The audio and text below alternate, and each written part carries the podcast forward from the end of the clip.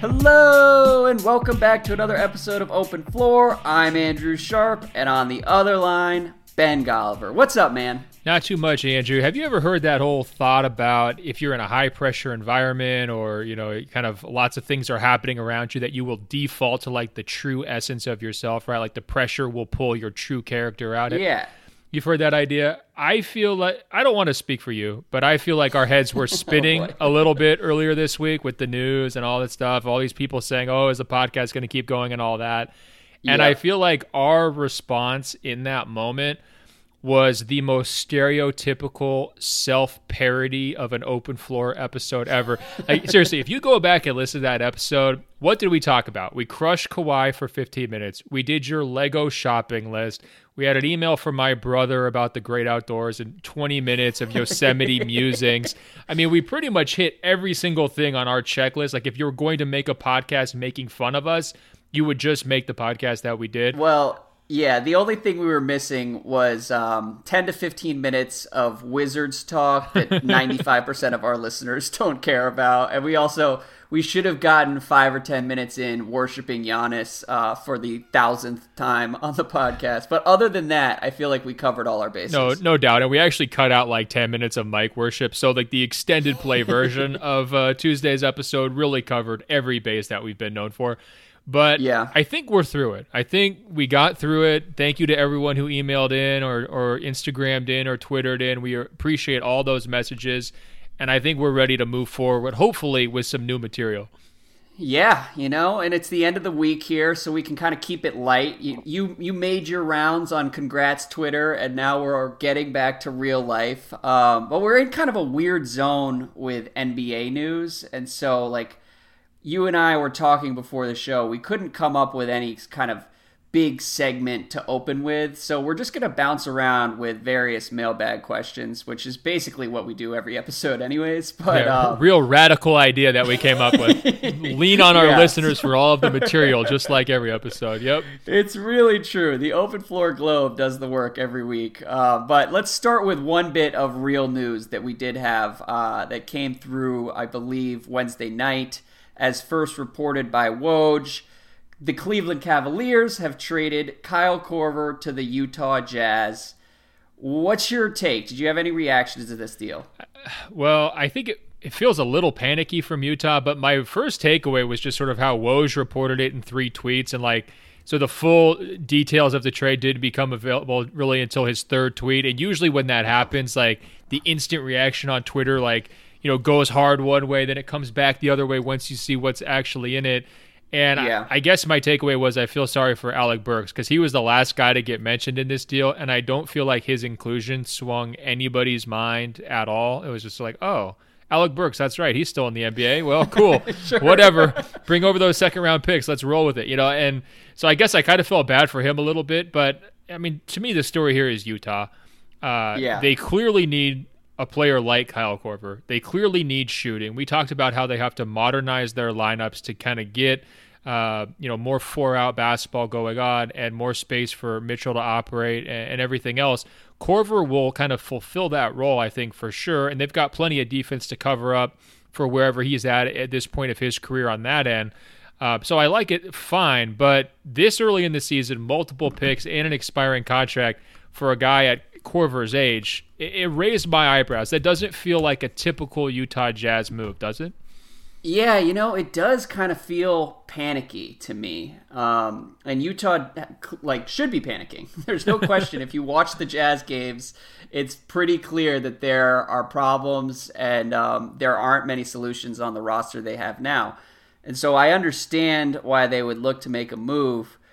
Korver, though, to me, I think the idea of Korver is great. And if you're imagining 32 year old Kyle Korver, who was great with the Hawks and, and could play 35 minutes a game and, and hit threes and like free up the space for everybody else on the floor. Like that's great. And I think Korver can do that in short spurts for Utah. Um, to me, the real issue is that I think Alec Burks was a pretty valuable trade asset because he's expiring, and they could have used his deal to get someone better than Korver. And and you know, maybe that's Tim Hardaway Jr., who's a guy who's been mentioned as a trade target in a lot of different situations, but like someone who can actually kind of shore up the wing in a more meaningful way than Korver will. And um, as someone who cares about the Jazz, I'm a little bit bummed out because I think the Korver thing is going to sound great for the first week or so, and then people are going to look up in January and say like, all right, so Kyle Korver's playing 15 or 20 minutes a game. Like, what do we really have here? Yeah, I mean, it's one of those moves where it's like, oh, the fan base loves him back from when he used to play for them. Remember when he had that really cool kickball tournament, like all the other things that he was doing. Um, yeah. And then you really get down to it, and it's like, no, you really need Kyle Korver, the player, not the person, not the like local icon. You need the player. And I mean, this might be a little bit of an unfair standard, but you remember him during the finals, right? And like, look, this is a totally. this is Western Conference elitism coming through, right? But like, he was fine in the playoffs when he was playing teams like Boston and Toronto and Indiana. You know, I mean, teams that would barely make the playoffs in the West. You come out to the West in the finals, and this guy made one three pointer out of like I think 16 attempts, something like crazy like that. He was getting exploited mercilessly. It was fluky, but yeah, it was tough. Well, I mean, well, it wasn't that yeah, fluky. Maybe, he was going against a fluky. he was yeah. going against a really really good defense. Uh, you know, playing at a super high level, he couldn't do what he wanted to do. They they knew how to handle him, and then on the other end, he was getting exploited. There's just no question about it. So he wound up not even playing that much. Uh, you know, in the finals, they cut his role drastically. Uh, I guess my point here is caution, Utah. You know, he he will help because you're at such an ugly place in terms of your team's three point shooting that any little boost will help you, but don't get too excited. Yeah, uh, I'm with it. Um, and that that was my issue with it from Utah's side is I think they need more help than what they're going to get from Korver. On the Cavs side of the deal, though, and you know, I'm, I'm not sure anybody really cares about the Cavs at this point, but I do think it was a win for them, and it was a nice move from Koby Altman, who was taking all kinds of heat for allegedly breaking a handshake agreement they had to trade Korver if LeBron left and and all of that. I mean, to get back Burks, who they can turn around and trade again and and again, I think that Burks has real value to teams that are going to be trying to clear cap space. I, I think he's on a expiring deal that pays like twelve million dollars this year, and so there's a chance the Cavs can turn him into an asset that brings back even more picks. Um, but uh, but I think to be able to do that and, and move Korver and, and get like something meaningful back is a win for Cleveland. There's no doubt. And it, it also just sort of, you know, belies their whole thing about we're going to make the playoffs the start of the year. Like they kept up that charade for what, like a month and a half? And like kudos to them for pretending. But it's a very textbook, timely, you know, rebuilding type move. And, and kudos there. One thing I was thinking about if the Lakers yeah. had made a similar deal where like they include some expiring contract of a kind of a rotation level player, bench guy, and two second round picks, don't you think people would have crushed the Lakers for doing that? Oh, LeBron just wants his guys. Why are you overpaying and sacrificing assets yes, and all that? That's a great point. But we kind of like we're so conditioned to believe in the Jazz front office and Quin Snyder and and like the little engine that could in Utah that we're kind of uh, they're they're immune to criticism at this point. Yeah, they get a little bit benefit of the doubt. So I, I do wonder there uh, if that speaks to the panic as well. Because if the Lakers had made the exact same trade, everybody would have said, "Oh, LeBron's worried about missing the playoffs." Like, did it? You know? totally. Yeah. So we'll yeah, see. that's a great point. the The only other thought I had here, one note on the Jazz, uh, because I watched them play the Nets on Wednesday night. Rudy Gobert, man, he's still really good. And watching him, I mean, it, like he still alters a ton of shots at the rim. He still dunks over people. He's he's really good. But I can't help but feel bad for him watching him running up and down the court trying to keep up with a team like the Nets. Like he looks like this big lumbering stick figure, and uh, it's just hard. You watch him and you're like, man, you're a good player but you do not fit with the way basketball is played today. And like he's just out there trying to kind of survive. Yeah, get this man a time machine for ten years ago. You know what I mean? yeah, like that, that's what he great. wants for Christmas. And no, it's really, really tough. I mean, the number of centers who are able to kind of get by at this point, like traditional centers, uh, is is really short. It's actually one thought experiment I had uh, yesterday. Someone was Yeah. asking me like, could the Blazers trio of Brandon Roy, LaMarcus Aldridge, and Greg Oden have been like a title team had they all stayed healthy, right? And I was thinking like that core sounds like a title team, right? But Yeah. Oden was not a stretch five, right? Oden was going to be lumbering even if he was healthy. I mean, he was a very athletic guy, especially in college, but like he was heavy. Um, you know, he wasn't the, the most quick guy up and down the court. And Roy Yeah. really liked to play super slow. And there was like a little window there where Portland had the most efficient offense in the NBA, built entirely around Brandon Roy. But that style would not have worked like five years later. So to me, like their title window was like right up until that like 2012, 2013 Heat team. And then as soon as the Warriors came along in 2015, don't you think Oden, Aldridge, Roy would have just had crazy matchup issues with those teams? So Yeah. like Blazers fans love to do the whole like, oh, could we be a title team? And I know Jazz fans were doing that during last year's playoffs too, right? They're thinking we've got the best defensive center in the NBA. We've got the next Dwyane Wade with the ball in his hands, and we've got some Yep. you know complementary players. This should be a title team. But when you're watching how the league has evolved since 2015, it changes all of those hypotheticals. Yeah, it's really tough, and and like you said with Oden's athleticism, I mean Rudy Gobert is athletic, and and among bigs and among seven footers, he can move better than almost anybody. But you know when he's trying to keep up with Rondae Hollis Jefferson, like the calculus changes, and it's just it's a tough deal. But um, you know, brighter days ahead in Utah. It can't get much worse than the first month has been, and. uh Let's move on. We talked about the rookies a little bit earlier in the week, but we got a number of good questions. And I want to start with our guy, uh, Mr. 711. Mark says, Come on, man. How is Luka Doncic not your number one pick? As someone who appreciates great skill in Steph Curry, surely you recognize how great Luka can be. He's only 19 and he's already doing this. And this was on Twitter. He linked me to uh, a couple of Doncic highlights. And, Oh, you know, Doncic look, has got a lot of highlights, man. He's putting together a nice package for a rookie. Yeah, well, he really is. And Mark was not the only person who was aghast at my redraft. So, just for the record, I want to make this clear. Luka is not my number one pick because I think Jaren Jackson Jr. is going to be elite, elite, like a perennial All NBA guy and one of the most valuable players in the league. So it's not necessarily a slight to Luka. Having said that, I'm still a little bit baffled by the way people talk about him. I mean, there's been so much worship of Doncic over the past week that I had to sit down and watch the entire Mavs Rockets game to just see whether I was missing something. And, you know, he was good. He had a great first quarter, and then he sort of disappeared and stopped getting the ball, which is maybe more of a Mavericks problem than a Luka problem. But he definitely had his moments where you say, okay, like this guy is clearly special.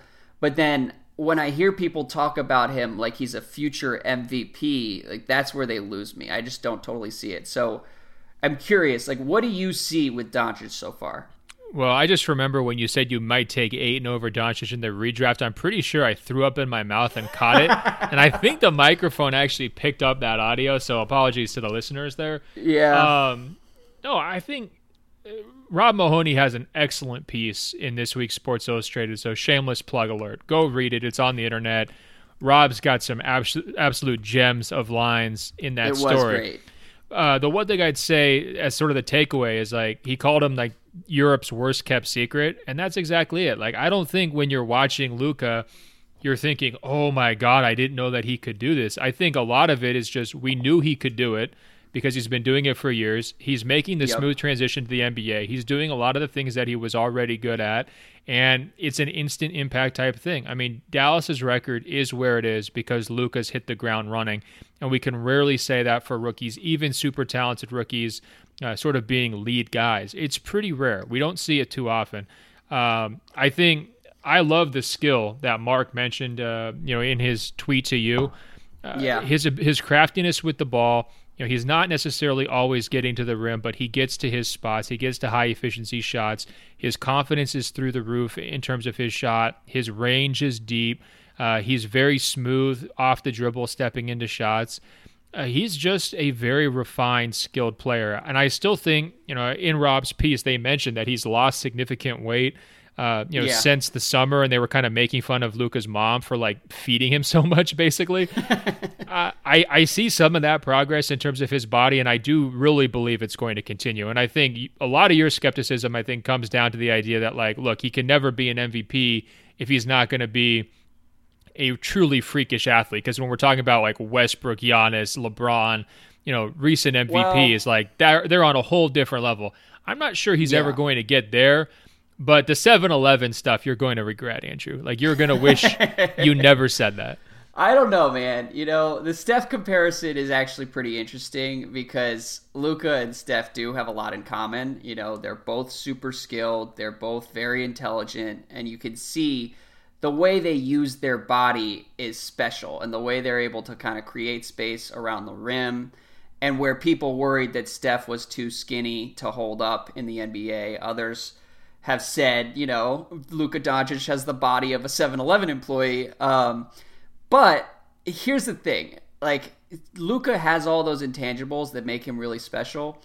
What's going to decide how great he can be is whether he can consistently hit the three off the dribble and be able to make some of these contested threes, which against the Rockets in the first quarter last night, he looked like the best player on the floor because those shots were going in. And uh, and if that continues, and, and if that's the player he's going to be, then he can be every bit as great as people think. Um, but because of his limitations in terms of creating space and beating people one on one, he's going to have to make a lot of really tough shots to be great and to be the type of guy who's going to give you 25 or 30 a night.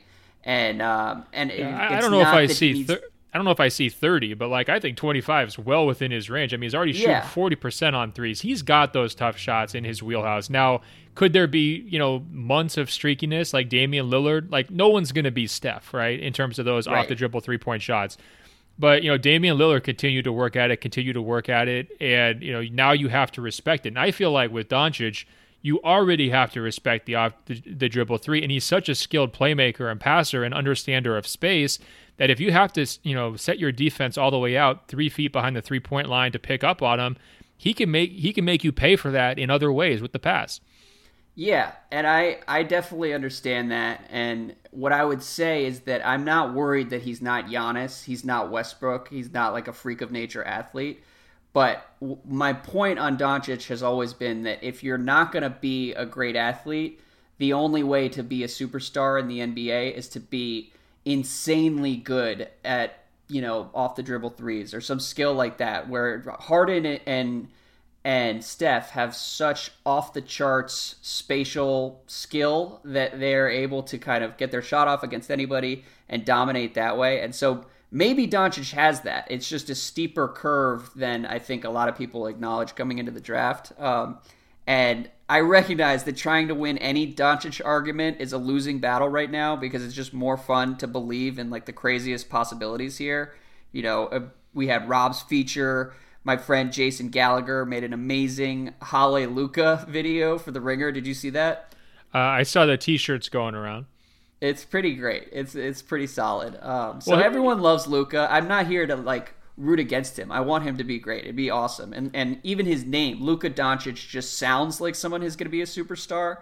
But um, I'm reluctant after last season when you shamed me into walking back my Ben Simmons skepticism, which has since been completely validated. i am going to hold out validated. on my on, on buying in on Luka.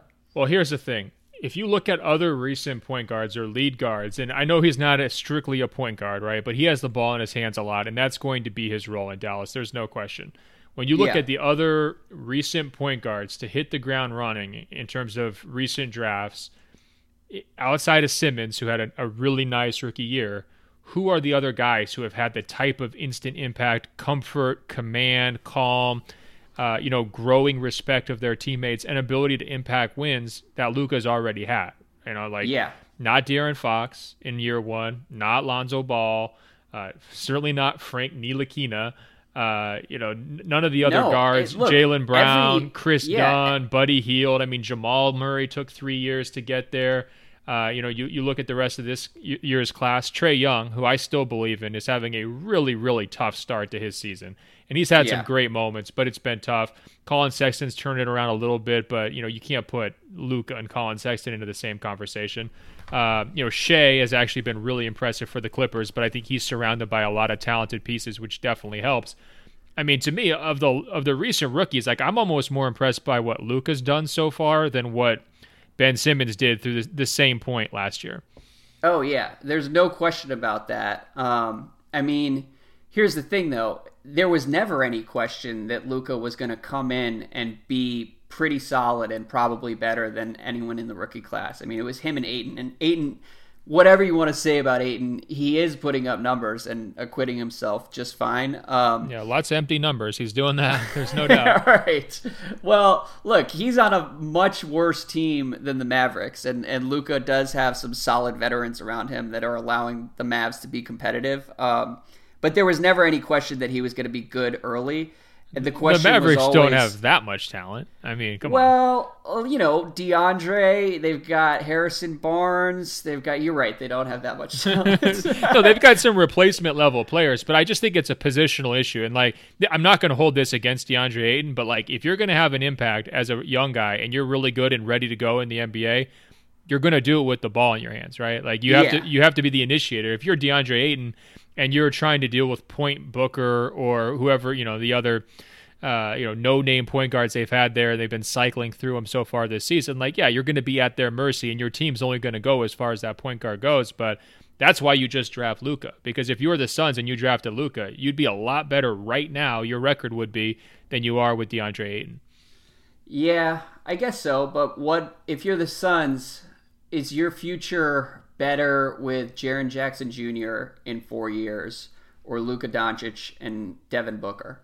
And, and because also drafting Luka means you're sort of taking the ball out of Booker's hands half the time. And I don't know. I think I'd rather Booker's not that good. I mean, I'd rather have well, Luka Doncic than Booker. I mean, talk about a guy who has not evolved at all. And I got a lot of heat for roasting Booker over the summer, you know, going off on podcasts about him and all that. Like, I think I'm right. You look at their team; they have more losses by 20 points than they have wins so far to start the season. do they really? They do. It's six to four, and it was you know oh, almost tough. seven recently. Like they're not competitive. There's nothing he's doing right now, even if he's getting his number. And same thing for Ayton.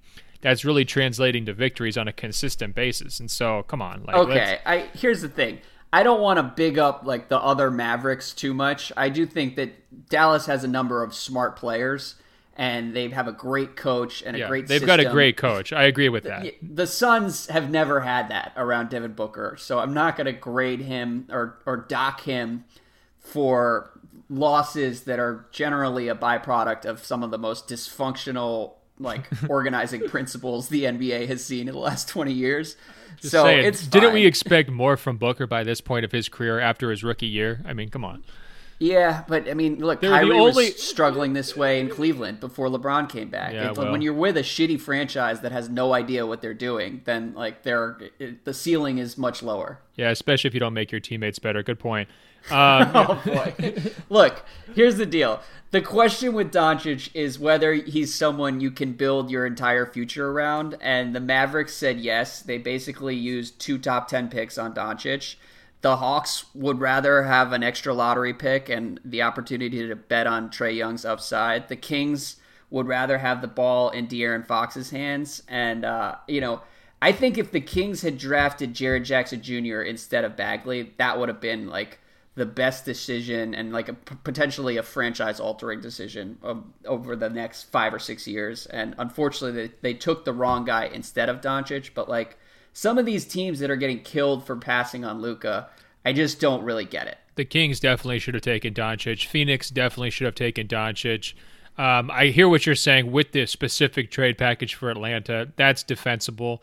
Um, and I think you know Memphis taking Jaren is is definitely defensible in terms of you know how they want to play and, and what they want to look like going forward. So, um, you know, I, I don't. I, I still sense a lot of hesitancy from you, and I guess I'm just wondering, like, if you had to vote right now, who's your rookie of the year? Oh, definitely Luka. Oh, okay, he, so you're not even a hater. That's the thing. Like, you're no, on this defensive exactly. thing. You're trying to like qualify everything, but You know, deep Well, down, listen. you know. Luka's very good now. The question is how great he's going to be, and that's all. That's the, my only question. And I knew that he was going to come into the NBA and be good. I just don't know if he could be the Okay. best player on a So, title team. here's So, a be- here's a better question: Will he be an All NBA player at some point of his career? Um, I I, believe- bet against it. I believe yes. I- I believe yes. So I think that's Yeah. where the line of demarcation is, guys. So in three years, come back, and when Luka's an All NBA player, we can all tell Andrew, "Come on, man, you, you but were too." now, stop emailing me. I know that Luca is good, okay? And and I have to add, like I loved watching him in the first quarter against the Rockets kind of take over that game for a couple minutes because there's nothing I love more than a husky superstar That's and watching him kind of lean in and find ways to get these ridiculous shots off. Like he he is fun. Um, Look, here's the so- thing: if Luka had gone to Rainier Beach High School in Seattle, he'd be your favorite player of all time. Okay, that's that's that's the perplexing part about this. Yeah, yeah, I don't know. I, I think it's more like the conversation around him leading up to the draft just rubbed me the wrong way. Where it's like, if you weren't all in on what this guy is going to be and him as a future superstar who owns the league, then you're xenophobic. And it's like, ah, I don't know. I think there are reasonable questions. But, anyways, um, to the other side of that Hawks Mavs trade, Raul says, I need your help. Trae Young is tearing my family apart. Last night, my brother said DeAndre Bembry should be starting over him, and I just about lost it. Ouch. half because I don't agree, and half because that's how far his trolling has gone at this point. I think Trae can be a starter on a contender. My brother thinks Trae is a selfish shot jacker, inefficient, and has a push shooting form that doesn't translate to the NBA. He thinks Trae should be a permanent six man for the rest of his career, if not benched altogether. Which one of us is right? Um, Look, Andrew, I want you to go back in the lab and get on Rahul's brother's level. Okay, this guy's got the absolute heaters of the takes. Unbelievable. Um, yeah. I think it's really wrong to call him selfish. I don't think. I mean, look, he is very self confident when it comes to his uh, his shooting ability, his depth, and everything else. But I think Atlanta has basically coached him up to get the ultimate green light. You look how they moved uh, Schroeder. You look how they designed their offense around him. You look what they're trying to do with the two man game with him and Collins, which totally relies on defenses being extended. You know, with those deep three pointers. I don't view him as a selfish player. Do you? I mean, I, I would I would guess not. You like Trae, but I don't. I don't Yeah. think he's an inherently selfish guy.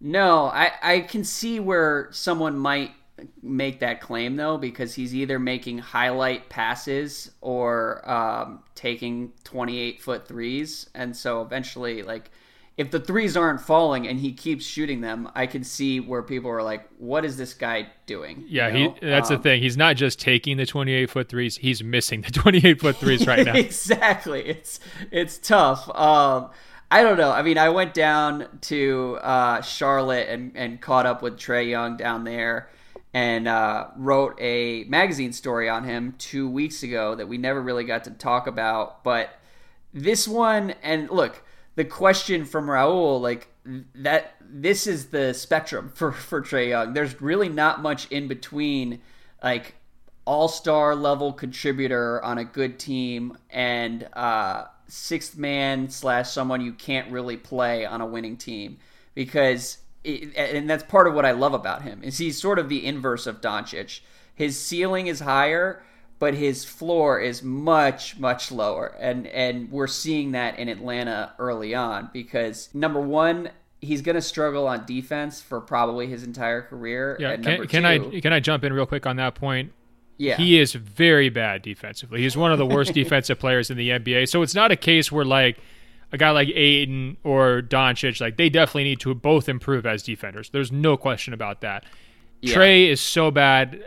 I don't know if I'm ever going to see it with him, right? I hate writing guys off after 20 games, but like he is most likely going to spend his entire career as a minus defender. And it's size issues, it's everything else. He doesn't really care about it that much, but Yeah. it's it's a giant red flag. So even though I'm still in on Trae Young, that's an acknowledged issue for me. Right. Well, and if the offense works, and basically the question there is whether the jumper can can work and whether he's able to find room to get his shot off. And I, I mean, he's shooting really poorly right now, which he's 38% from the field, 25% from three. And I think some of that is probably an aberration.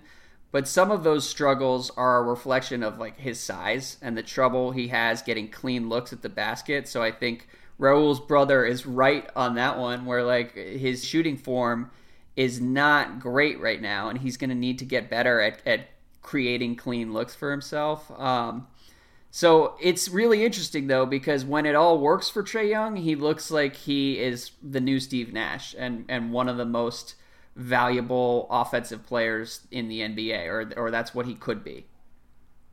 Yeah, I mean, I think he is exactly where he needs to be. I think it was a nice fit between you know new coach with some very modern ideas in terms of how the game should be played and a total green light for the player. An organization that you know basically has a bar at their stadium like on the court just to keep fans interested. So like you know again there's not a huge level of pressure there. All of these misses are part of the growing experience for him but they will yeah. get old at some point right? Like i think he's going to have about a year and a half to play at this level before his teammates start looking at him and they start looking at the coach and saying like hey wh- where is this going? Like how much can we really rely on an entire offense built around shooting threes if the main guy with the ball can't hit him? And you know i think there's something to what you're saying about his shooting form. I mean I, he he works a lot harder to get it off. He doesn't have that super effortless stroke uh you know like a steph curry or some of these other like elite shooters. But yeah. he's been shooting so many of those shots for so long I guess I just have faith that he's going to be able to get to a point where like you still have to guard them. You know what I mean? I, I just think he's going to get there. And then his feel in terms of setting up driving kick threes and and setting up two man game stuff off the pick and roll is just really really good. And so I think it's there's a really good. Yeah. There's a high ceiling for their offense as a team, but you know I think of all the players you know in this lottery class, I think I'm going to be the most patient with Trae um, mm-hmm. over everybody. Well, and I and I think that's smart because in general it takes guards, uh, and when I say guards, I mean people who aren't Luka Doncic and coming in at like six eight and physically ready to kind of contribute immediately. It sometimes takes guys like Trae Young, and it took Steve Nash a couple years. It takes longer to get comfortable, and um, I think some of the flashes we've seen from Trae Young are really encouraging, whereas the struggles are not really that surprising. Um, so I don't know. I'm excited though because it, Wait, it is just such a crazy spectrum. Let me ask you a question about your SI story though. When he told you he was going to be a better NBA player than Luka, what was your reaction? Did you fall over? Did you start laughing? Did you do that nervous clap that you love to do? I mean, what was what was? did you take it like a pro journalist and just sort of nod with a blank face? I mean, take me to that scene when Trae Young is like, "Yeah, I'm going to be better than Luka." What do you want to talk? You know, when, he, when well, he's giving you that cocky uh, one liner. I felt a little bad because I knew that people were gonna kind of latch on to that quote, and um, and it came it came in the middle of an answer where we were talking about the trade, and I said, you know, do did the reactions motivate you? Do you think you're going to be better in the long term? And like, if you're Trae Young, like you have to say, yeah, of course I'm going to be better. But his answer, which is in the story, was I don't understand why people can't imagine it working out for both sides. And and you know, he heard a lot of people saying like the Hawks made a huge mistake and passed on a future superstar and took this guy Trae Young who's going to suck. And so like that was how he kind of perceived the outside world's reactions. Um, and he was saying it can work out for both sides, but that ultimately I'm going to be better. And like if you're an athlete, you kind of have to say that. Um, and and I do think well, that there's I loved room for him to be amazing on offense. I loved it from him. It also had like the very textbook Adidas like chip on the shoulder. You know, D Rose saying he should be the MVP. Damian Lillard always saying he's overlooked. Like just very natural handoff to Trae Young taking that mantle. Well, that's a really good point. I mean, I could see his personal prism of draft day really being super annoying, right? Because it's like the most exciting yeah. day of your life. You come out of absolute nowhere. You've got all this hype. You wind up being a top five pick. Like, great day. And all you have to hear is, oh, yeah, but he's not Luka. I mean, he's not Luka. Totally. and that would really be annoying. Yeah, so I, I don't know. I think Trae Young is more enjoyable in the role he inhabits now in Atlanta, where he's kind of become more of an underdog um, than he was last year when people were calling him the next Steph Curry. Because that that's not very convincing, but I think he could still be really fun as their point guard down there. He's much smaller than Steph. That's another thing. A- apart from not being the greatest shooter of all time, like Trae Young is like 5'11 and Steph Curry is bigger than people realize. He's 6'3.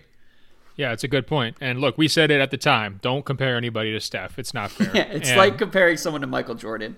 Um, but moving on to another rookie point guard, a couple rookie questions here. Pete says, Hey guys, I'll start this email by stating that I was born and raised in Northeast Ohio, where Ooh. everything is earned and nothing is given. Deepest so apologies, Pete. Deepest apologies. Hey, listen, Pete's just a kid from Akron, you know? Um, but jokes aside, he says, when are we going to put respect on Colin Sexton's name? As a starter, his splits are 18.9 points per game on 47% from the field, 50% from three, and 86% from the line. He's been huge in big wins over Philly and Houston. Meanwhile, Trae Young is shooting like your local high school kid who thinks he's Steph Curry. Why can't Sexton be a top three player in this draft class? Do you have any thoughts, Ben? I've got a couple thoughts. First of all, uh, Pete, I totally understand why you, you get excited about Colin Sexton because you really need him to pan out for your team. So we get it. Andrew, you'll remember like a year or two ago, though, I went on that rant about the generic praise.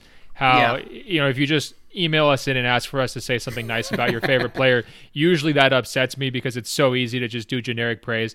The new trick the Open Floor Globe has tried to unfurl on us, Andrew, is to say that they want us to put respect on, you know, player X's name or team X's name. Right. That's just a new, hipper, cooler, slangier way of asking for generic praise, Andrew. I'm seeing right through it, and I and it bothers me. And it, it really bothers me because it worked on the last episode where I was going on and on about how great the Grizzlies are. So I just want the open floor globe to know I'm on to you guys. I see how you're wiggling through to get this praise and this credit, uh, and I don't like it. Now, in terms yeah. of Sexton.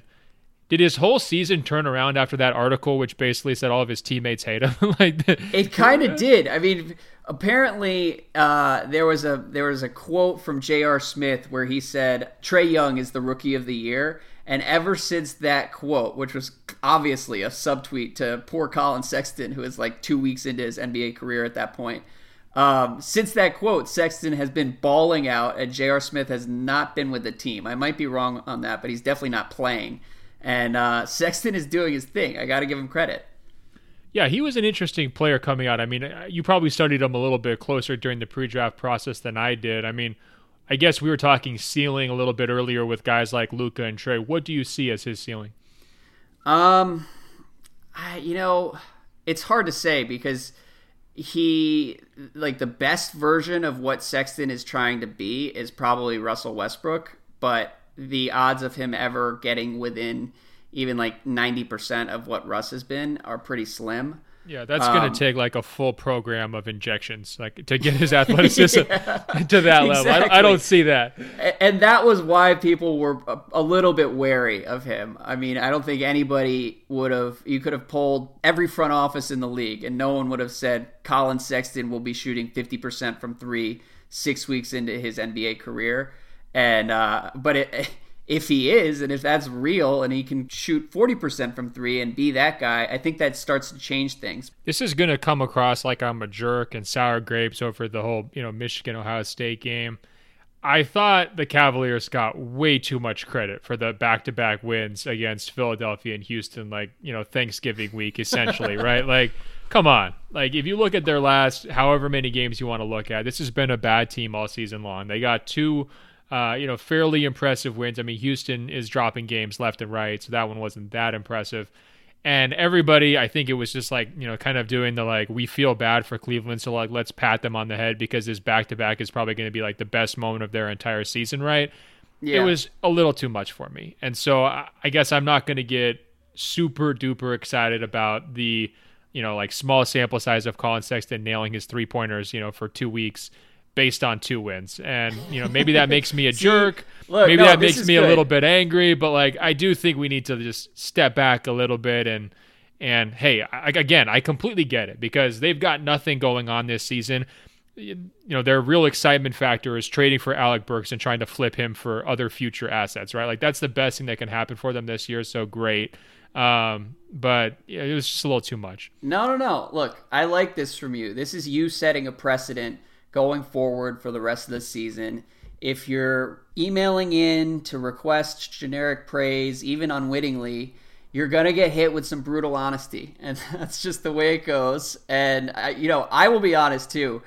I find Cavs games too depressing this season, and uh, and that's why I haven't seen much of Sexton. His numbers look great, and watching him in highlights, it's pretty clear that he belongs out there. I mean, physically, like there's no doubt that he's going to be in the NBA for the next 15 years. I just I don't trust the shooting numbers. I hope they can continue. Um, the other thing I would add is I did coming into this podcast. I watched more Sexton highlights from their game against OKC the other night, and uh, at one point Russell Westbrook backed him down and got an easy layup down low. And the camera panned to Russ afterwards, and he was doing the baby rocking celebration. Have you that's right that up. That's right up there with the nosebleed. That's so see, bad. I do not agree. I think the baby rocking is a good celebration. That's the cool version of what James Harden is trying to do with the fake nosebleeds. We need more baby rocking. Next thing you know, someone's going to come along rocking a baby that gets a nosebleed, and then we're going to have a then we're going to have a real uh, crisis on our hands. Well, uh, you know what? Actually, I just thought of this. So Russ recently had uh, a newborn baby, and I, I wonder whether he was actually rocking his newborn baby and thought to himself, "This would be an awesome celebration. I should bring this out." Well, I think he, time. I think he had twins, so if he was going to do that, he would probably have to use both arms in this scenario.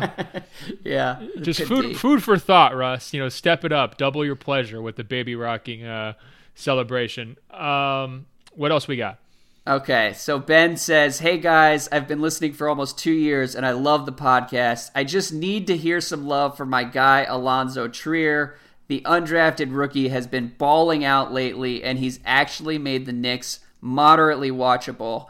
And this is another generic praise request, so we can move quickly past it. However, ISO man, I do love him, and I, you know, I'm very happy for the Knicks and I included this mostly just because we need to acknowledge that Allonzo Trier is awesome. Um, Mitchell Robinson also looks pretty great. So that is sort of like really all the Knicks have this year is like is getting too excited about um, second round picks and, and trying to talk themselves into Kevin Knox's future. But wasn't wasn't this guy a pretty nothing. highly? Let me ask you, wasn't he a pretty highly ranked high school recruit? Like, what happened? Why was he not drafted? Um, I don't actually know where he ranked in the high school recruiting. I know that he should have probably gone pro a year earlier than he did, and he came back to Arizona, and then things got super screwed up at Arizona last year, and um, and that hurt his stock. But I mean, he's definitely a guy who I don't know, you know, I don't know how many minutes he's going to ever play for like a winning team, but he'll be able to score in the NBA for the next ten years. Yeah, I'm looking at it right now. So he was an All American, three years at Arizona, and he just falls off the map. And he comes in now. He's like starting and you know in certain points and, and giving them starter starting level minutes, shooting 45 percent on threes. That's pretty nice. Fine. You know this it's New York Knicks. Great. This New York Knicks front office just continues to stack W's. Andrew, they they pull Trier out of nowhere. They don't find themselves in John Wall trade rumors. I mean, this has been a dream season for the new era of the New York Knicks. Yeah, well, and and Trier is a cool story because oftentimes when guys go back to school and miss out on that, you know, first round money or whatever, it doesn't end well. You know, you end up playing in Europe or something. But to to have all that happen, land in New York, which is one of the best situations you could possibly be in this year, where he's going to get a ton of opportunities. I'm glad it worked out for him. Um, but one more rookie question before we move on. This is from a Wizards Twitter friend of mine who posed this question last night. Ben Becker says, Jaren Jackson Jr. for Jayson Tatum. Both guys have all NBA potential. Who says no? What do you wow. think, Ben? Wow, what a thought experiment from Ben Becker. We appreciate that.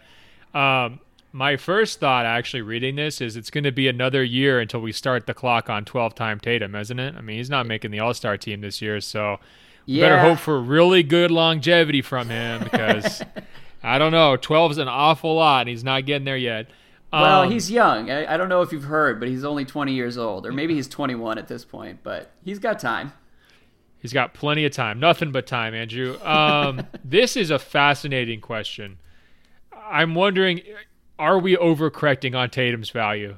Is it is it a little bit too reactionary here to say, okay, now he would be thrown into a trade for another young guy? Because six months ago, you, nobody would have said, let's trade Jayson Tatum for any of the top five picks, right? Like that Yes. wouldn't have been a thing. So, are we being prisoners of the moment by even contemplating this deal?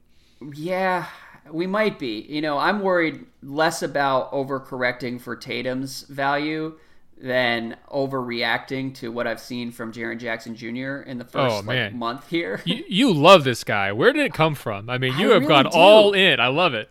Well, just offensively, he's pretty skilled. You know, his shooting is a little unconventional, but like he's able to to get what he wants on offense, and then defensively, I I think he's just going to be really special, and I feel like we might be five years down the road looking at him as like the the first guy who ever actually lived up to Draymond Green comparisons, and um, and I think that he's got that kind of potential value.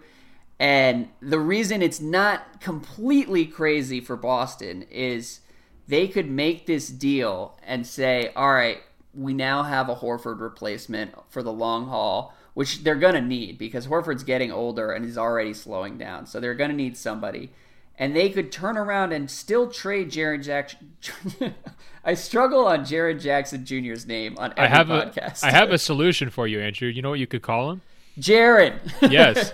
See, You're Look, right. See how see how smooth it is. Yeah, join me. let's- sure. Let's stick with Jaron. Well, the Celtics could still turn around and trade Jaron to the Pelicans for Anthony Davis this summer if that's the route they want to go. All roads lead back to the Anthony I Davis think- trade. look- That's never going to happen. Come on. Maybe it won't. Maybe it won't. I'm saying, and if it doesn't happen, then they're going to need somebody who can eventually take over for Horford, and Jaron is the perfect candidate. Um, and so, you know, the reason not to do it is because Tatum would probably have even more value to the Pelicans, and uh, and potentially have more value to like the next ten years in Boston. I I'm not sure. I I believe in Tatum as a as a All Star, but um, I the first month here has has given me pause in terms of like how great he's actually going to be.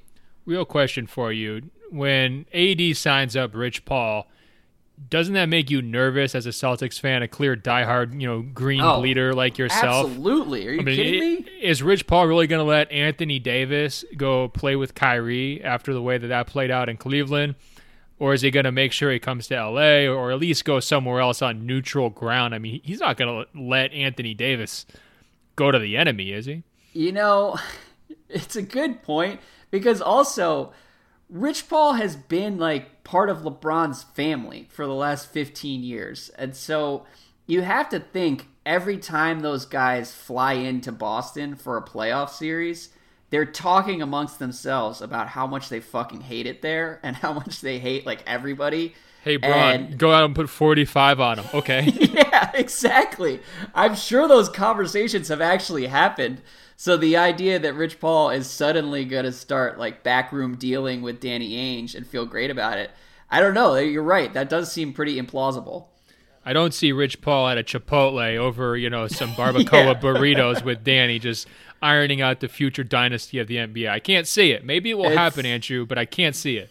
Yeah, you're right. Well, and that's why they should trade for Jaron, uh, future superstar, next Draymond, Next um, best thing, right? Right. I love Yeah. it. I do, you know, and this is this is clearly an overreaction, but if you had to if you had if you asked me to guess who is the the Hall of Famer in this class, I think Jared Jackson Jr. is going to get there. Very, very interesting. I, I still think Luke has got a shot. Uh, Luke could I- definitely, yeah, he does have a shot. Um, Yeah. This is but- an interesting class, though. I was watching uh, the Suns the other night, and Ayton. I mean, there's definitely flashes where I can understand. We still get emails from people saying like, "Hey, you guys are clowning on Ayton too much," and like his physicality is absolutely there. His efficiency on offense is there, but some of his defensive mistakes just make me laugh out loud. Like when he just leaves his feet, he gets spun around backwards. Of course, everybody saw the one where he went toppling over. I mean, Darren Collison just absolutely murdered him play after play after play after play in the pick and roll the other night and there was just no solution there he gets lost in space on defense as well i mean it's a steep learning curve, but I still understand why people haven't given up on him. And uh, he's going to be an interesting guy to track too, because if the league ever does shift away from its current style, you know, everybody's predicting, okay, at some point, you know, the cycle back to big men will continue. Guys like him stand to benefit, and I guess we'll see. Yeah, um, yeah, it's I, I I do worry about his defense because literally, like, we finished recording the podcast, and then three hours later, there was that viral crossover all over the internet. It's like, okay, it's tough. Um, and that but... was only one. I mean, Collison, like you could do a whole film room breakdown. I'm going to challenge some of these video guys out there. You know, the, the Dane Delgados of the world, and uh, you know the basketball no, breakdowns. No, no. Let's let's challenge them. Lobbying for a shaming effort of DeAndre Ayton. Okay, look, not you could that. we could spin it the other way and say, look how great Darren Collison is with the ball in his hands. All right, let's spin no. it that way and just only pick clips from that Pacers Suns game.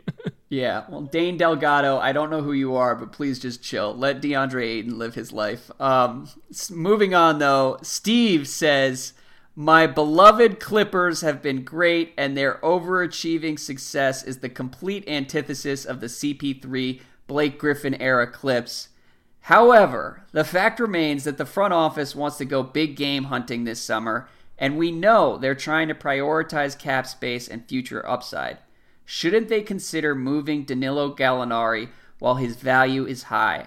Is there a reason that Gallo and Patrick Beverley for Fultz and Wilson Chandler doesn't work for both sides? What do you think, either about that specific offer or moving Gallo in general? I don't think Gallo's trade value is high right now. Um, I think that's just wrong. I mean, look, he, he's playing well. He's playing he's playing the best we've seen in years, but I think there's healthy skepticism about how is it going to continue? What's going to happen? When's it going to go wrong? He hasn't been a reliable guy for years and years.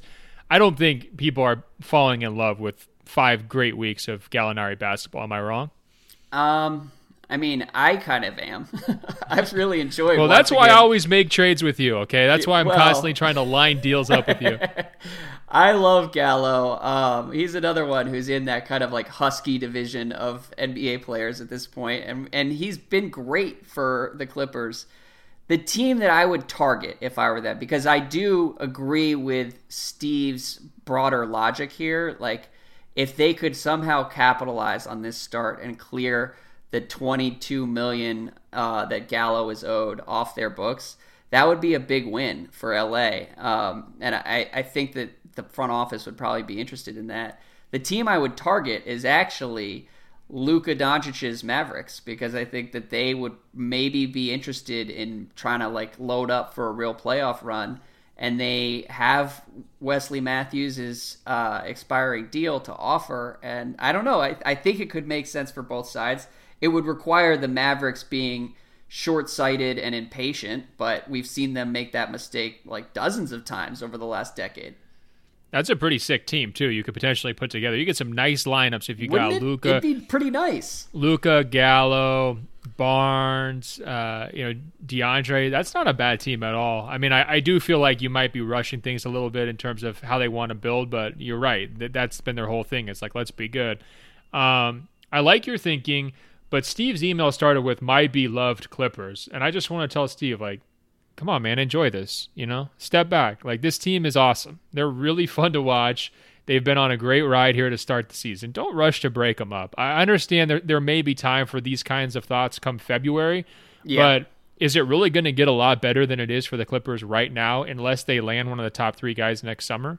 You know, when we look at their long-term forecast, like how often do you get this perfect chemistry mix, this well, perfect thing where everybody's, you know, paddling the same direction and working hard? I mean, I'm not saying it's a dream season. They're going to win 60 games and like blah blah blah. Like, I don't view them as contenders at all, and I'm not even sure they're going to make the playoffs. But I wouldn't be rushing to break this up. I would be trying my best to enjoy every game they're playing right now. Yeah, I guess so. I mean, here's the thing: if I were a Clippers fan, I would be drinking all of the Kool Aid about what is possible for them this summer because they do have a pretty compelling case to offer someone like Kevin Durant or and Kawhi Lee Jenkins Leonard. and yeah. Lee Jenkins. I mean, exactly. we're, we're, talking you about compelling cases. I yeah. mean, so I don't know. I, I think if there are ways that you could kind of put yourself in even better position, you should definitely explore those options. Um, but you're right in that you know in, savor this because this weird Clippers run is still pretty awesome every single night and every single game they go win. Um, I'm still kind of blown away by the comeback against the Blazers in Portland. But um, yeah, uh, savor their run and also savor our current podcast, Andrew, because if you think we're bad with Giannis and our other favorite players right now in terms of how often and regularly we hype them up, if the Clippers get Kawhi or KD or one of these guys, we are going to be hyping Lee Jenkins as the ultimate power broker oh harder than anyone else could have ever imagined. It will be just become a Lee fan pod if it yeah, wasn't already. We're going to be hyping him so often that he is going to send send us emails asking us to stop, and we won't do it because. Lee is bringing back the Clippers, or I guess not even bringing him back. They've never really been that relevant. But um, next summer, it all starts. So, moving on, Chris says, I'm a huge Bucks fan, and last year during the playoffs, we saw Eric Bledsoe go full on Bledsoe. My question now is do we have to worry about the same thing happening this year, or do you think going full Bledsoe was based on playing for the Suns and then Jason Kidd? Um, I don't know what full Bledsoe really means. I think Bledsoe went full on washed. Um, like the Bledsoe, the idea of Eric Bledsoe is quite good, but he did not. That was not the guy we saw in the playoffs. And I have to say, I don't know what to trust. I think this is a really good question because after watching that Celtics series, I came away like very down on Bledsoe, and it's one of those things where like watching him just get cooked by Terry Rozier for six or seven games is is tough to forget. So you know when astronauts go to space and they have to like come back and like reacclimate, like they have to have the, the the bubbles over their heads, you know, whatever whatever you call it, come back and reacclimate to like Earth's environment so they don't explode or any of these things. Is this science totally. correct at all? what I'm so. trying to say is Phoenix is a foreign planet, right, with a whole different galaxy and environment and everything about it. And when uh-huh. you're coming back to Earth from the Phoenix Suns, there's going to be an adjustment process he was terrible in the playoffs. There's no question about it. He has been really, really good uh, to start the season here. It helps that it's a contract year. Uh, I'm yeah. sure that's that's got him focused and playing well. I think he's a pretty nice fit for what they're trying to do up there. I don't know if you saw the Bulls game the other night where you know Khris Middleton hits that game-winning three. Give Bledsoe credit for digging yes. deep for the tap call. out offensive rebound against multiple other guys. That's a smart extra effort play. You know who's not making those kinds of plays, Andrew? Devin Booker and the rest of the Phoenix Suns because it just you get these ingrained losing habits when you're down there and he's in a much better environment realizing that small little things like that will translate to actual wins rather than 15 point losses, right? So um, I'm not going to predict he's going to have a great playoffs this year by any stretch, right? And I was yeah. surprised by how bad you know Terry Rozier made him look because you know he was decent at times you know after that trade as well. But I do think the the perception of Bledsoe right now as an overall player is completely colored by the the week in that playoffs, and I think that's a little bit unfair to him. You know, he's on balance over the last twelve months. He's played pretty well. Yeah, I agree with that, and it's funny because it's it's totally a subconscious thing with me. Like consciously, I know that you don't you shouldn't judge a guy by the worst like 10 day stretch of his career. Um, but I do have my guard up to some degree. I like the idea of trading for a Suns player and then putting him in like a hermetically sealed uh, corner of the locker room, keeping him away from any young players and Look, the coach. Scientists out there, don't email me. I know I screwed all that up, but you get what I was trying to say. No, absolutely, it makes. And I want to double. Sense. I want to double down with uh, you know angering the real experts because I'm not like necessarily this huge grammar guy or, or you know the the real uh, most knowledgeable person there. But have uh-huh. you heard of the word? Uh, I believe it's a contronym. Have you heard of that? Uh-uh. Basically, it's when a word also like means one thing, but then also the opposite of that thing. And yeah. I bring this up because of Khris Middleton. Now he hit that incredible three pointer game winner. I mean, looking like an absolute first time All Star, no brainer for the Milwaukee Bucks, right? But when he hit it, you know, I'm sending you the text message and I'm just like mid exclamation point, right? And as I'm sending that, I'm getting all of the Twitter and the Urban Dictionary type definitions of mid in my mind. And, you know, apologies, Elizabeth, because I do think there's some drug uh, references to you know using the slang word mid, but basically yeah. it just means like average, right? Yes. But Khris Middleton or mid exclamation point, how I'm using it when I text you, is the opposite of average, the opposite of mediocre. It's great, it's incredible. So I think mid MID and then mid MIDD exclamation point might be contronyms, and I just find that fascinating. there you go. A nice look into your brain. I think, and this, I'm going to sound like the whitest person on earth right now, but I think at some point the price of the mid is going up was like a meme um, involving Marshawn Lynch, and I'll tell you what, the price of the Khris Middleton is also going up. You know, he is going to make he like he's a a lock to make the All Star game this year when I started that little riff, I felt like I was going to be out there on the branch all by myself, but you just beautifully tugged me back. I love oh, it. Thank you. man. Yeah. Well, I joined, I, I would say more accurately is that I joined you in saying regrettable things that shouldn't be shared on the podcast. Um, but the next question Mark says Was Tom Thibodeau ever a good coach? He feuded with management and ran his players into the ground, even in Chicago. Are we remembering the good days better than they actually were? What do you think? Um, no. I hear what he's saying though, because the end of the Chicago tenure was not as good. But I think Thibodeau really had serious impact on how defense was played, right? And there was a couple yes. of years where he was just ahead of the curve and everybody else was like playing catch up and trying to copy what he was doing. And I don't know if you want to compare him to like Chip Kelly you know, or like some other people where they're almost like a victim of their own success, right? Everybody copies them and it's like, oh, whoops, you know, or the game moves on. It's just like, oh, well, what made us great for that, you know, three to five year stretch is not sustaining. You know, it's not something where you can be an amazing coach for decades and decades. But I think Mark is right to point out that there's some serious holes in Thibodeau's game, right? Minutes management, yeah. getting a lot, you know, coaching up to his bosses, um, you know, uh, and I think the Jimmy thing too. It's like managing your superstar personality. He was a lot better manage, managing MVP Rose than he was managing All NBA Butler uh, in in Minnesota. And so I think you know, there's definitely weaknesses that I think he would have to admit to, but.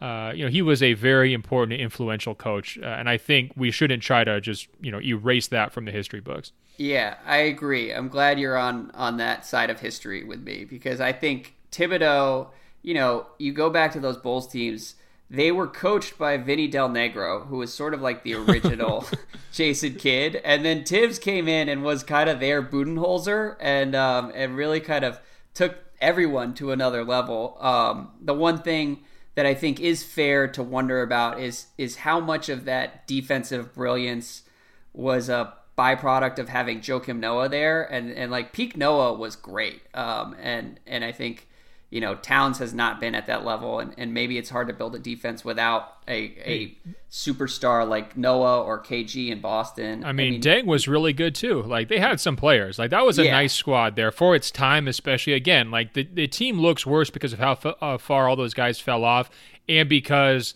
they basically went extinct immediately, right? Like the game mm-hmm. just changed and their style just did not work at all. But there was some really nice Chicago Bulls teams there for like yeah. a three year piece, right? And it was perfectly suited to what Thibodeau was trying to do. So it, like it all kind of clicked for a minute there, um, and that we weren't imagining that. And uh, you know, you go back to the Bulls Heat series, the year Rose won MVP.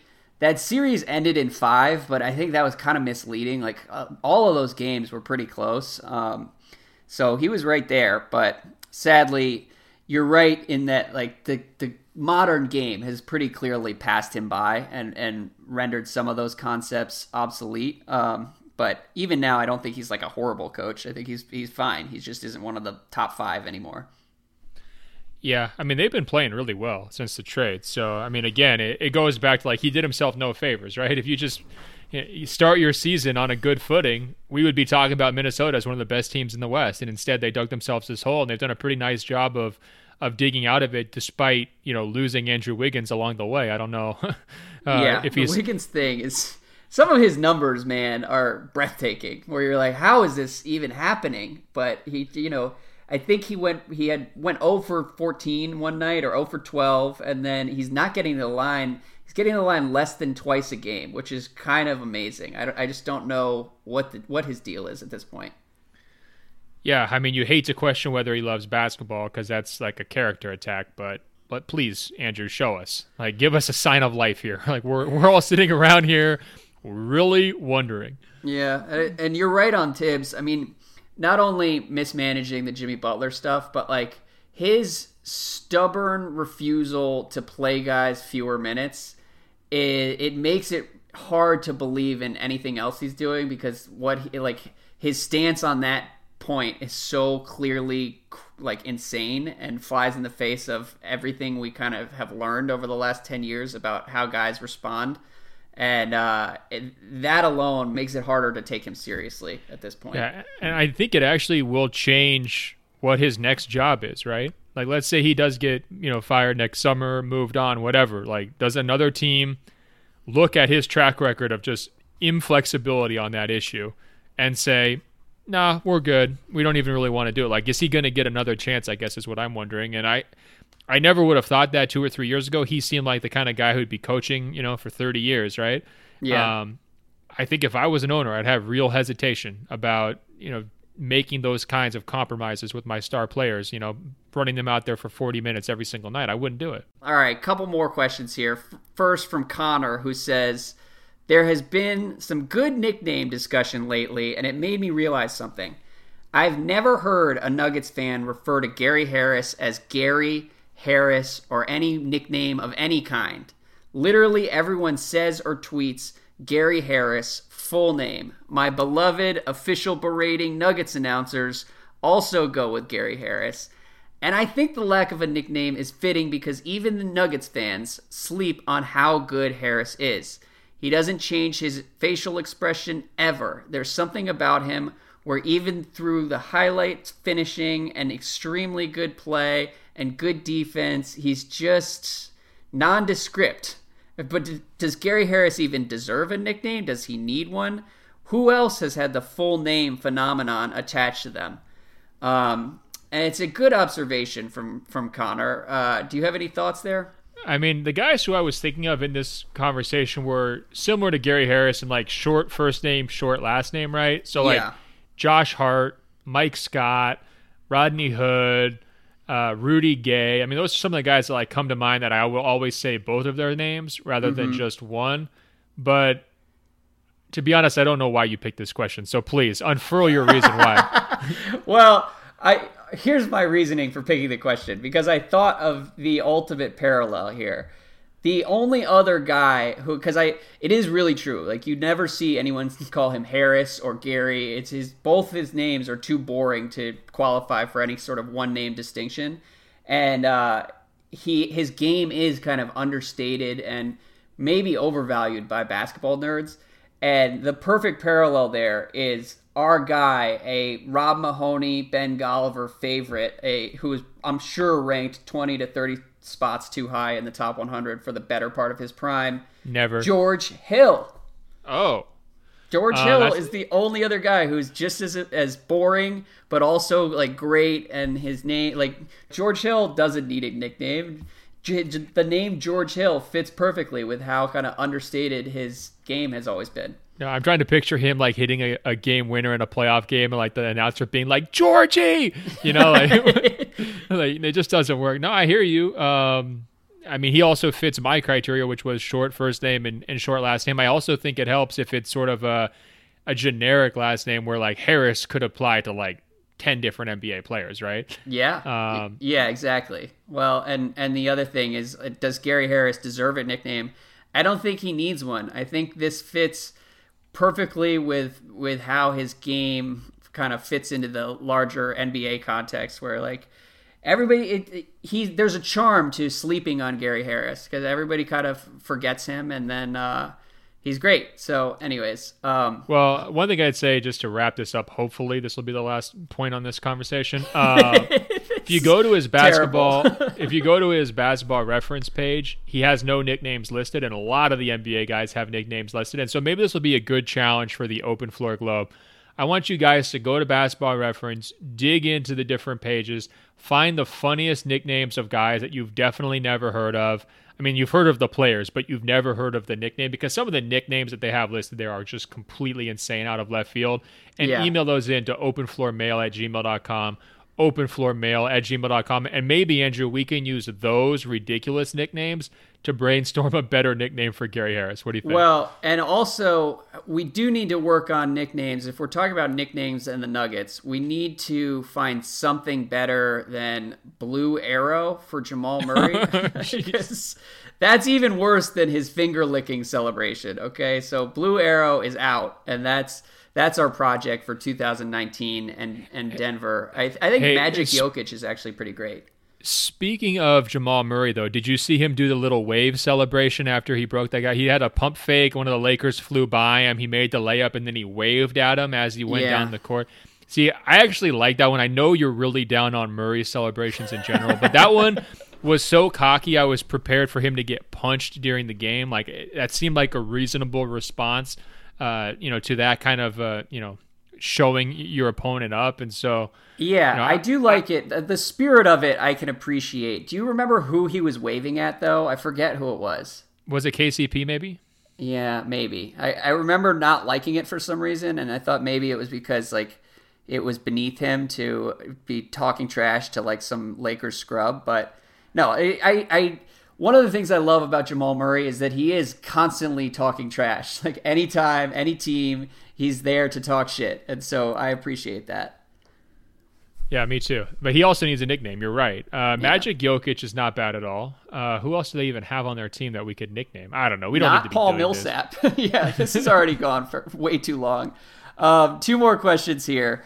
First, Tanner from Utah says, "Look, I don't want to make too many assumptions here, but if someone says the Burj Khalifa sounds like a great rap name, I'm not exactly confident that said person knows the name of the world's tallest building." But since said person also pointed out that Utah is the most underrated tourist location in the United States, I'm willing to let this slide and continue practicing no negativity November. So, Well, look, Tanner, just go ahead and say my name, okay? You don't have to say this person. you can just call me out. It's fine. Look, obviously, I know the Burj Khalifa is the biggest building. I'm a Lego architecture aficionado. I've definitely eyed that set, but I haven't been there, Andrew, so I can't buy it. Um, I have a family member who's been to the UAE who says it's amazing. I've heard lots of really good tales. I would like to go at some point, um, but uh, mostly I want to go so I can buy that set. yeah, just going for the Lego, you know, touring the world. Um, I have never been to Dubai. Uh, this the Burj Khalifa is in Dubai, correct? Correct. Yeah. Um, so it's on my list. It's funny. My my wife actually grew up in Saudi Arabia, and I'm going to Oman late in December. So I will be on the Arabian Peninsula, but I do not think there will be any stops in Dubai. Um, although maybe I'll go just to, you know 24 hours. Say I've been there, get a quick Instagram, and then buy the Burj Khalifa Lego. Oh man, uh, that sounds awesome. Uh, I hope they podcast out there. You're gonna be doing your. Yeah. You have to line up a replacement for you. You never you breaking this news to me on the episode. What uh, what are we doing there? Well, we may we may take a week off. Maybe I'll podcast from the desert. Who knows? Um, last question. I need your opinion. Uh, this is from Marcos. He says, "I need your opinion, Open Floor Crew. What's the best basketball related song? Growing up, I loved "I Believe I Can Fly," which was included in the Space Jam soundtrack. But with the whole sex cult thing R. Kelly had going on, it might be better to have another song on top. Is it just too easy to say Kurtis Blow's basketball? Do you guys have another favorite? Um, yeah, well, I'll start by saying yes. I believe I can fly. Any R. Kelly music doesn't really work anymore because he's too much of a sicko. Um, but do you have any thoughts, Ben? Oh, we're not gonna give Lil Bow Wow a shout on the basketball. I mean, I was gonna mention it. I did. I did remember. Like, I, I guess I was probably 14 years old when that song came out. But Bow Wow did his own little basketball remix. well, so speaking of your age, I wanted to run this by you. Now, were you old enough? Because we're not that far apart in age, but I do wonder if it's going to be a an important distinction. Were you old enough to remember the NBA Superstars VHS tape from the 80s? Do you remember that? Um, no, I, I had the the Michael Jordan VHS tapes, but no like no other players. So this is one that I've bonded with uh, Chris Ballard over. So they made this VHS tape back in the days when like putting together a two minute highlight reel was like probably really really hard. And they took each of the major stars of the NBA at that point. So we're talking Magic Johnson, Larry Bird, Michael Jordan, Isiah Thomas, Charles Barkley, Akeem Olajuwon, Dominique Wilkins. Uh, they they picked the best guys, and then they took 80s songs and made basically put that as the backdrop, right? And then mm-hmm. they had the highlights like queued up with the crazy sound effects in the songs, right? So it's a, an incredible time warp, and especially for our millennial listeners who probably have no idea what was going on in the 80s. go to YouTube and find the NBA superstars. And my favorite one, of course, is the Mike one. And he goes with uh, you know the Berlin song "Take My Breath Away." And I'm not going to try to sing on here because I'm a terrible singer. But like that's that song, and it, it, it splices in video of Mike at the slam dunk contest with like you know F-18 like fighter jet footage. It's yeah. it's an incredible watch. so that one is like way up there for me. But you, basically, wait, so is this on YouTube? It's on YouTube. You can get each of the individual clips on YouTube if you just search like NBA superstars and then the player's name. Wow. Uh, so a couple of the songs though that have stuck out to me that I always associate with basketball, even if they have nothing to do with basketball. So the Larry Bird one's called uh, "Small Town" by John Cougar Mellencamp, and you can imagine, like as a coastal elitist, you know, I, I wasn't listening to a lot of John Cougar Mellencamp in Small Town back in my day, but sure, like I was born in Small Town, you know that song. So yeah. it like inter it cuts with like Bird doing these incredible behind the head passes to like Robert Parish and and uh, Kevin McHale, and then just like randomly hard cuts to someone like buying something at a small little liquor store in like the absolute middle of nowhere. And of course, he gives a little shout out to French Lick at the start. It's incredible. But the Barkley one the Barkley one's amazing. So the song is "The Warrior" by Scandal, and it's like "I am the warrior," you know that one. Yeah. And it's just Barkley just like racing up and down the court, doing his like crazy like full court, uh, you know, bowling ball activities like dunking on people but then they also include footage of him like taunting opponents right so like the, the song will like really hit a hard beat and then barkley will like dunk on somebody and then like throw the basketball at their chest while they're laying on the ground it's an incredible watch um, my All only la- sounds amazing. no, you need to as soon as we're done, you need to go watch this whole thing, okay? But my yeah. last thought from the whole NBA superstars thing, Isiah Thomas is somebody who we don't talk a lot about in general. Uh huh. Of guards who would just kill in the modern NBA. If you take oh away oh hand God, checking and yeah. off ball movement, Isiah Thomas would have been filthy in the modern NBA. And watching his video, uh, which was the, the right stuff by Vanessa Williams. Uh, th- that will make you long for a time machine to bring Isiah Thomas into the future or the present, I guess we would call it. Wow. Well, um, a couple reactions here. Number one, you and I have been podcasting for three years now, and you're just now bringing these the superstars, the reservoir of superstars memories out. I'm pretty upset that it's taken this long, uh, but I'm glad we got there somehow. Don't really know how this start all started with basketball music. Um, these, these are all songs where if I hear them, like I've heard "Small Town," like in I'll be like in Wyoming, right? Just yeah. doing my Ranger Rick thing, and you like walk into like a random like uh, I don't know grocery store or something like off the side of the road. They'll be playing that song, and I will immediately think like Larry Bird highlights. Like here he is, like pump faking the pass down by his ankles and going straight up into a you know, a swish jumper. Go. Like it just associate all those songs are so ingrained and associated with basketball to me.